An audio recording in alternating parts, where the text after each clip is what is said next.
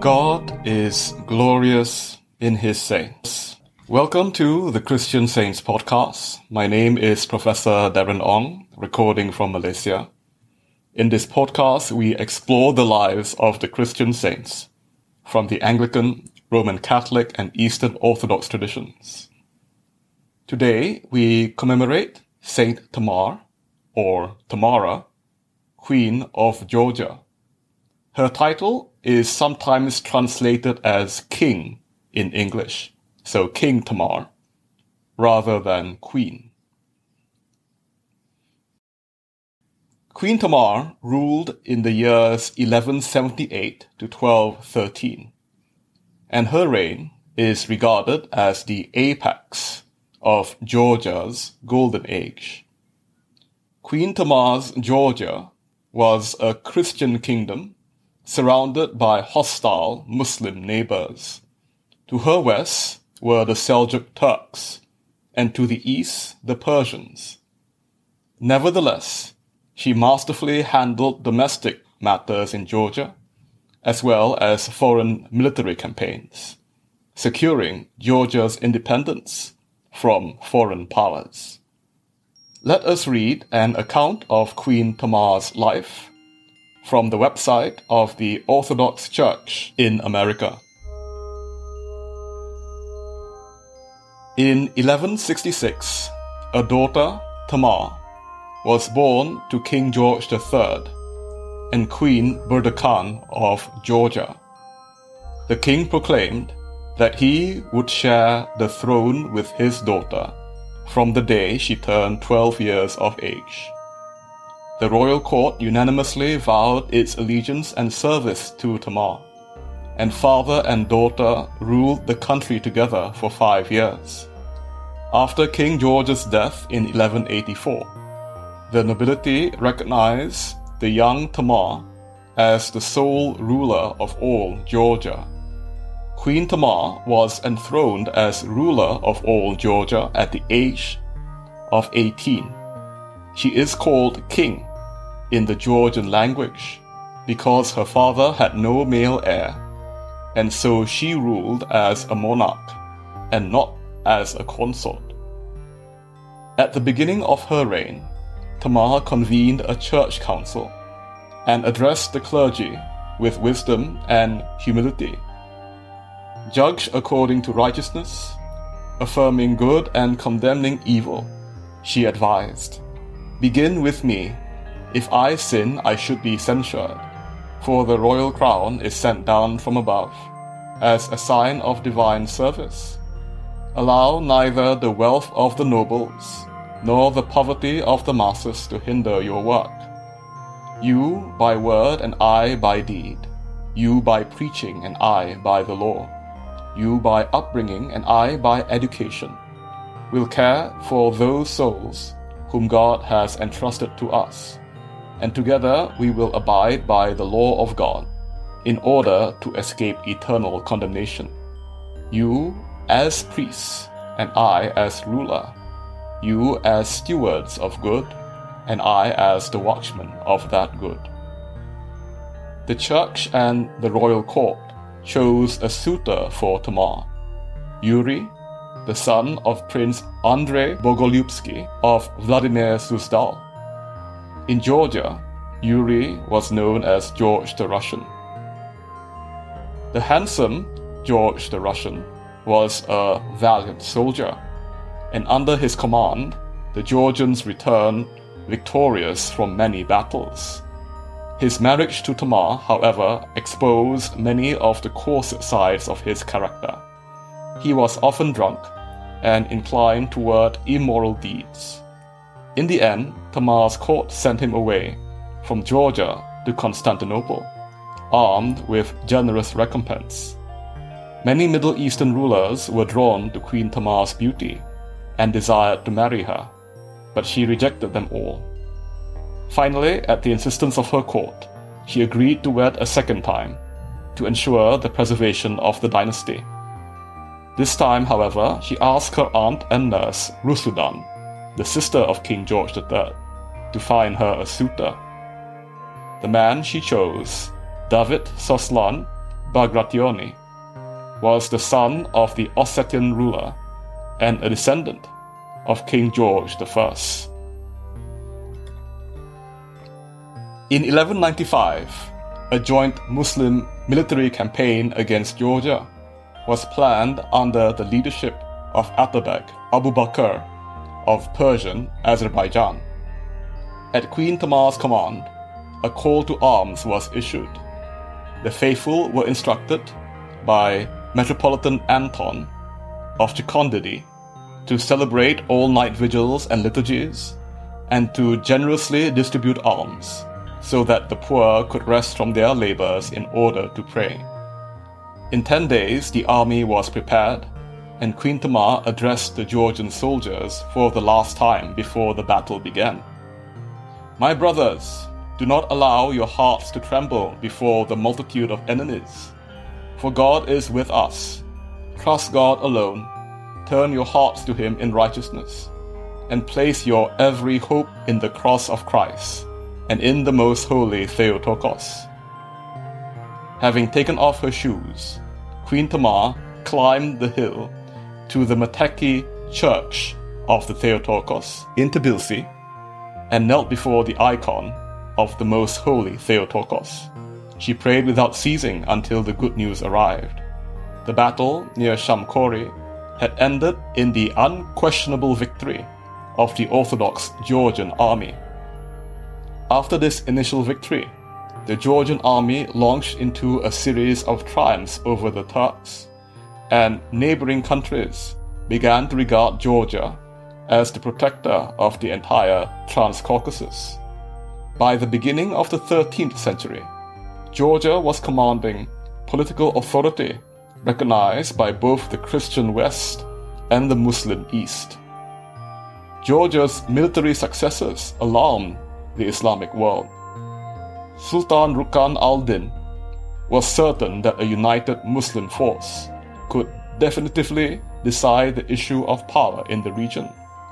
And he marched on Georgia around the year 1203 commanding an enormous army. Having encamped near Bassiani, Rukun al-Din sent a messenger to Queen Tamar with an audacious demand to surrender without a fight. In reward for her obedience, the Sultan promised to marry her on the condition that she embrace Islam. If Tamar were to cleave to Christianity, he would number her among the other unfortunate concubines in his harem. When the messenger relayed the Sultan's demand, a certain nobleman was so outraged that he slapped him on the face, knocking him unconscious.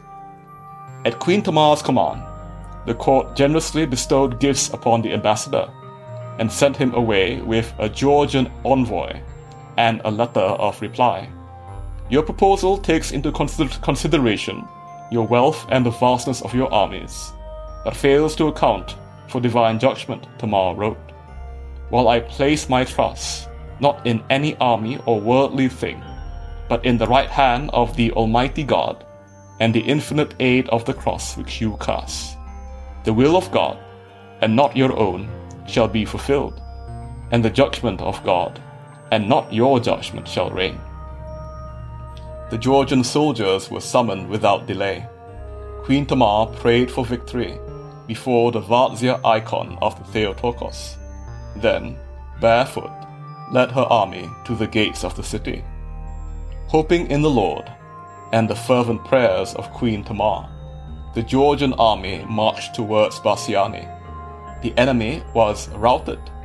The victory at Bassiani was an enormous event, not only for Georgia, but for the entire Christian world. The military victories increased Queen Tamar's faith. In the daytime, she shone in all her royal finery and wisely administered the affairs of the government.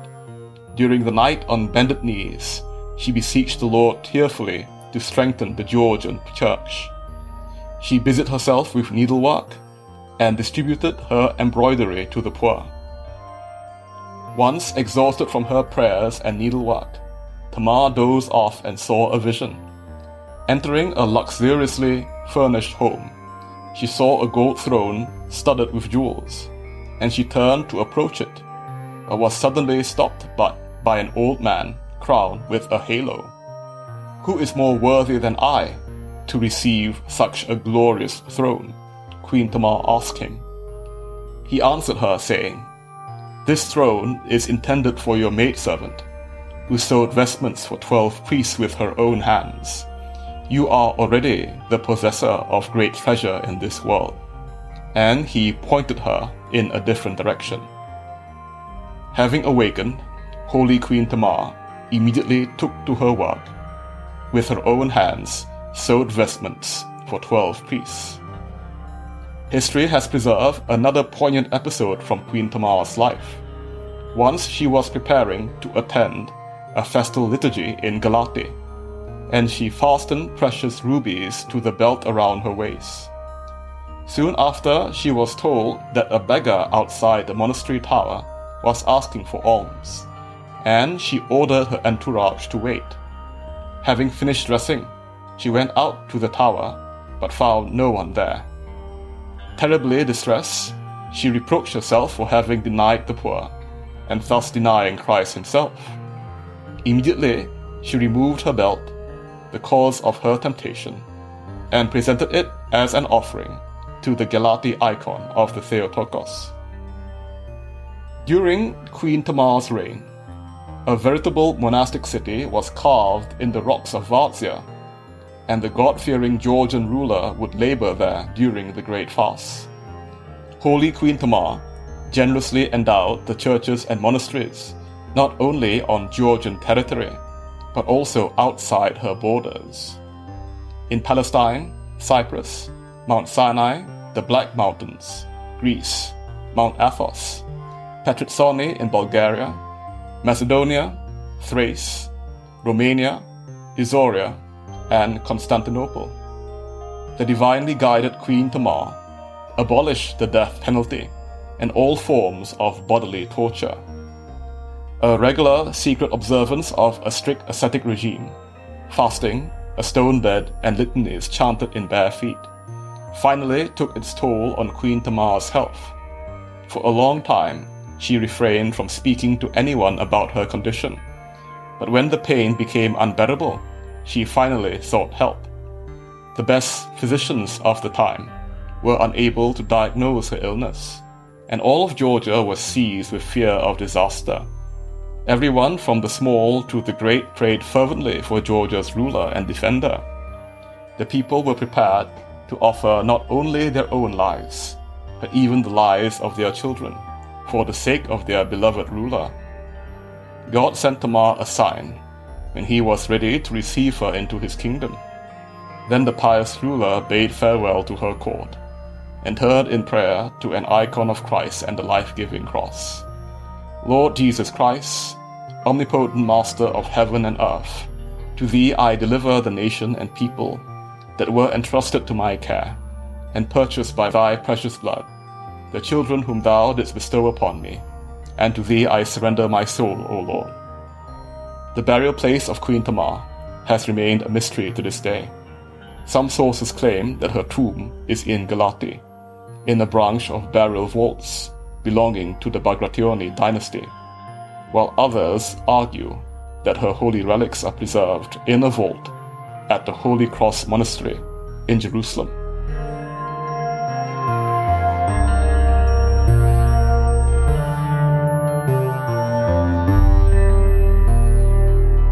There is a strong connection between Saint Tamar and Saint Nino, or Saint Nina, Saint Nino is considered the apostle to the Georgians. She was the missionary who converted the Georgians to the Christian faith in the 4th century. Saint Nino is a remarkable saint that should hopefully get her own episode soon. Saint Tamar had a strong devotion to Saint Nino, and it is easy to see why. The two had a lot in common, as they were both devout Christian women playing roles normally filled by men. For an analysis on the connection between Saints Nino and Tamar, let us read from a book chapter titled Royal Renewal in Georgia, The Case of Queen Tamar by Anthony Eastmond. This chapter is in the book Languages and Cultures of Eastern Christianity, Georgian. Without effective, usable Byzantine parallels for the primacy of women, the Georgians began to look for other models for the promotion of women and found them within their own Georgian traditions. Thus, throughout Tamar's reign, she is shown in the company of women saints who have been deliberately chosen to have associative meanings for the new queen. Prime among these is Saint Nino, the apostolic saint of Georgia. Saint Nino is a female saint with strong national overtones, which act to overrule her sexuality and make her more of a sexless or even male symbol. In the 4th century, Saint Nino was responsible for converting Queen Nana, the wife of the Georgian king Mirian, to Christianity. Through the queen, Saint Nino converted the king, and then the whole of Georgia. Saint Nino was behind the construction of the first churches in East Georgia, at the old Georgian capital of Mtskheta. The hunt for Christ's last garments, which legend said had been brought to Georgia, and the appealed Constantine the Great for more priests and fragments of the true cross. She was thus associated with all the central preoccupations of Georgian Christianity, its spiritual center at Mtskheta, and the main Georgian church of Svetitskhoveli, the worship of the cross, and the royal leadership of Christianity. I am tempted to call Saint Nino the first new Constantine whilst the Georgian texts of the life of Saint Nino became established in their definitive forms in the 10th and 11th centuries. She only became established in art in the reign of Tamar. There is only one earlier representation of her, a small and confusing sculpture in the 10th century church of Oshki, in which the saint appears as only an incidental element. Saint Nino is a very nationalistic figure, epitomizing the very essence of Christianity in Georgia. She can be taken to represent the country she converted. By placing Tamar in the same context as the saint, she inherits her associations. The link with Tamar has an obvious purpose. It reinforces her claim to universality in Georgia through the saint. Both can be taken to represent the nation. Here again, the link is not so much with Saint Nino per se, the 4th century woman from Cappadocia or wherever, but with the saint as a symbol for the country and its values. However, Saint Nino does also act to bolster Tamar's position as a woman, finding biblical precedents for giving positions of power and responsibility to women. One story in the main text of the life of Saint Nino includes a response to the saint's fears that her gender would be a hindrance to her mission. In a vision, she is given a scroll containing 10 biblical quotations, which all reassure her that she is capable of carrying out the task. Six of the quotations are general statements about witnessing, but four are explicitly concerned with the ability of women to lead and even hint at sexual equality. The most famous of the quotations is from St. Paul's letter to the Galatians 3, verse 28. There is neither male nor female, for you are all one. This has obvious relevance to Tamar's own position. By denying the difference between the sexes, St. Nino helps to minimize any possible complaints made against the new queen. If St. Nino is to be regarded as a national symbol, whose gender is immaterial, then perhaps we are meant to view Tamar in the same way. The comparisons between the queen and the saint would lack the same relevance for a king, which may explain why the saint only appears in art at this late stage. The fact that Saint Nino is largely absent before Tamar's reign adds weight to the argument that she was specifically chosen as a symbol for Tamar to support her rule. Tamar's devotion to the preoccupations of Saint Nino can be seen in the fact that she offered to buy back the true cross from Saladin. She acts as a new Constantine but appears as a new Saint Nino. Saint Nino seems to stand for many of the same qualities as Constantine, but because she is both a different gender and Georgian, she is more suitable as a model for Queen Tamar.